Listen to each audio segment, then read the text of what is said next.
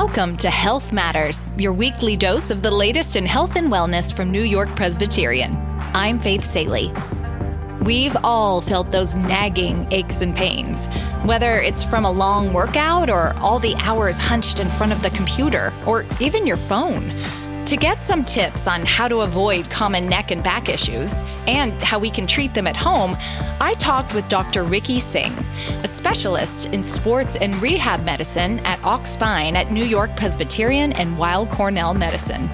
Dr. Singh walked us through some simple techniques we can all apply to our everyday routines to keep our backs healthy and pain free. Hello, Dr. Singh. Thank you for joining us. Hi, Faith. Thank you for having me. Over the time that you've been practicing, we know you've seen all kinds of conditions. What are the most common back and neck complaints that people bring to their doctors? 90% of the time we see disc bulge and muscle spasm, you know, postural stuff. Pre pandemic, I would say I would see about 75% lower back pain. Um, these are people who hurt themselves playing a sport, golf, tennis, things like that. Someone who's lifting up heavy objects um, a parent or a grandparent lifting up their kids or grandkids, injuring their lower back. During the pandemic, I started to see a lot more upper back and neck pain. So patients who typically don't have an ergonomic setup at home, uh, they were using the laptop on their bed or on their coffee table, kind of hunched over, stooped, their shoulders rounded, their neck going forward, and we were getting a lot of neck pain. Um, so we were calling it, you know, text neck or Zoom neck. Um, mostly neck pain, sometimes causing headaches and migraines. But those are the probably the biggest two conditions I continue to see. At this point, as we come out of the pandemic, you're seeing about 50 50? I still see some Zoom neck, uh, but I think the lower back, lumbar disc, people are getting back to sports. Pickleball and paddleball are picking up, so I'm seeing a lot more injuries from those sports as well. What, what does neck and back pain tell us about neck and back health? Yeah, great question. You know, a lot of symptoms around our spine are mostly muscular, you know, soft tissue. It's not a structural issue with like a disc herniation or a fracture or even arthritis. You know, that's why we don't need to see most of the patients who suffer from an episode of back pain because the muscles are not balanced. You know, we, if we're sitting all day, the core is not really engaged. So the muscles stretch, the disc can squeeze a little bit and the body produces inflammatory cells and cytokines that cause pain. And if we chronically sit in these positions and we get develop overuse injuries, um, then pain, you know, persists. But if we change that behavior, work on our exercises, get some aerobics, bring some oxygen to those areas, uh, most of these symptoms wane pretty quickly. You know, we see a lot of athletes here. I treat a lot of marathon runners, a lot of triathletes, a lot of CrossFitters, and I quickly learned telling one of those athletes that they're weak doesn't get me very far. So I've kind of changed how I approach that, and I don't say weak anymore. I say not optimally balanced. Boom. So I say you're super strong in your quads, super strong in your hamstrings, but your glute medius on the outside of your hip muscles are not as strong as they should be. So there's an opportunity there to correct that balance. Same thing with core. Yeah, I mean, people think core is your six pack. Yeah. That's, that's like 20% of it. It's the deep muscles of the abdomen. It's your pelvic floor, you know, squeezing those muscles like Kegel exercises. It's your diaphragm your lower back, doing superhumans and lotus position. Core is your foundation that connects our legs to our upper body. Um, so working all those muscles is very important. How can someone know if what they're feeling is severe and lasting or if it's just minor and temporary? Yeah. Because I feel like when any of us has neck or back pain, it just feels like an emergency. Yep. I think the most important thing is how how debilitating that pain is. How much has it really impacted your function? I woke up today with back pain. I just told you earlier before we start recording, I was on a flight overnight, sitting in an economy chair. Yeah, that's not fun. Yeah, so I had some back pain today. And, and I know that with this cycle or flare, it's probably going to take a day or two to kind of get normal. And I would say if you're experiencing back pain or neck pain that lasts more than a few days, that's really getting in the way of your functionality. You know, you can't change, you can't get dressed. It's tough to toilet.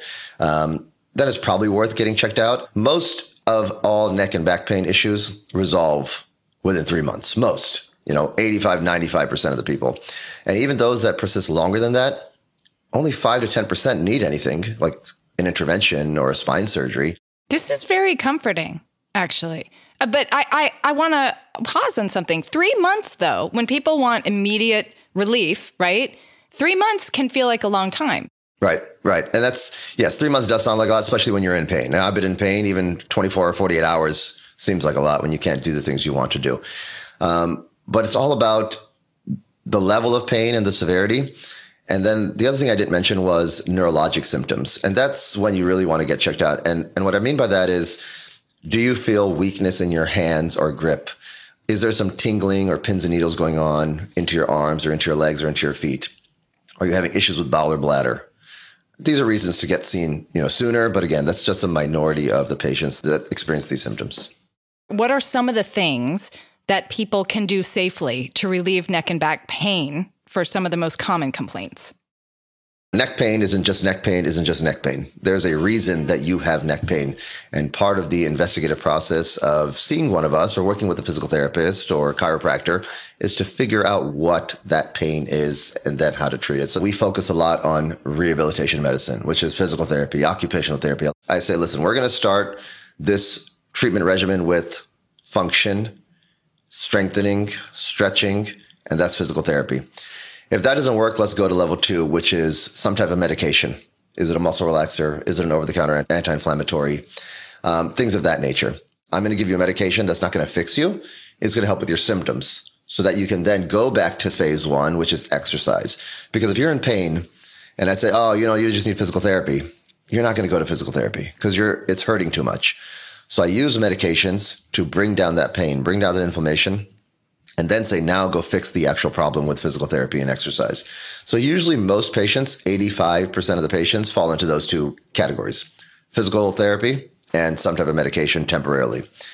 If those don't work, then we elevate it and escalate it to a more interventional approach, which is injections. And again, I tell patients, listen, I'm not going to cure you with this injection. I'm not going to cure you of your arthritis. But if I get rid of the pain associated with arthritis, you're going to go all the way back down to phase one again, which is exercise. And every one of my patients knows that the goal is always to get you back to exercise.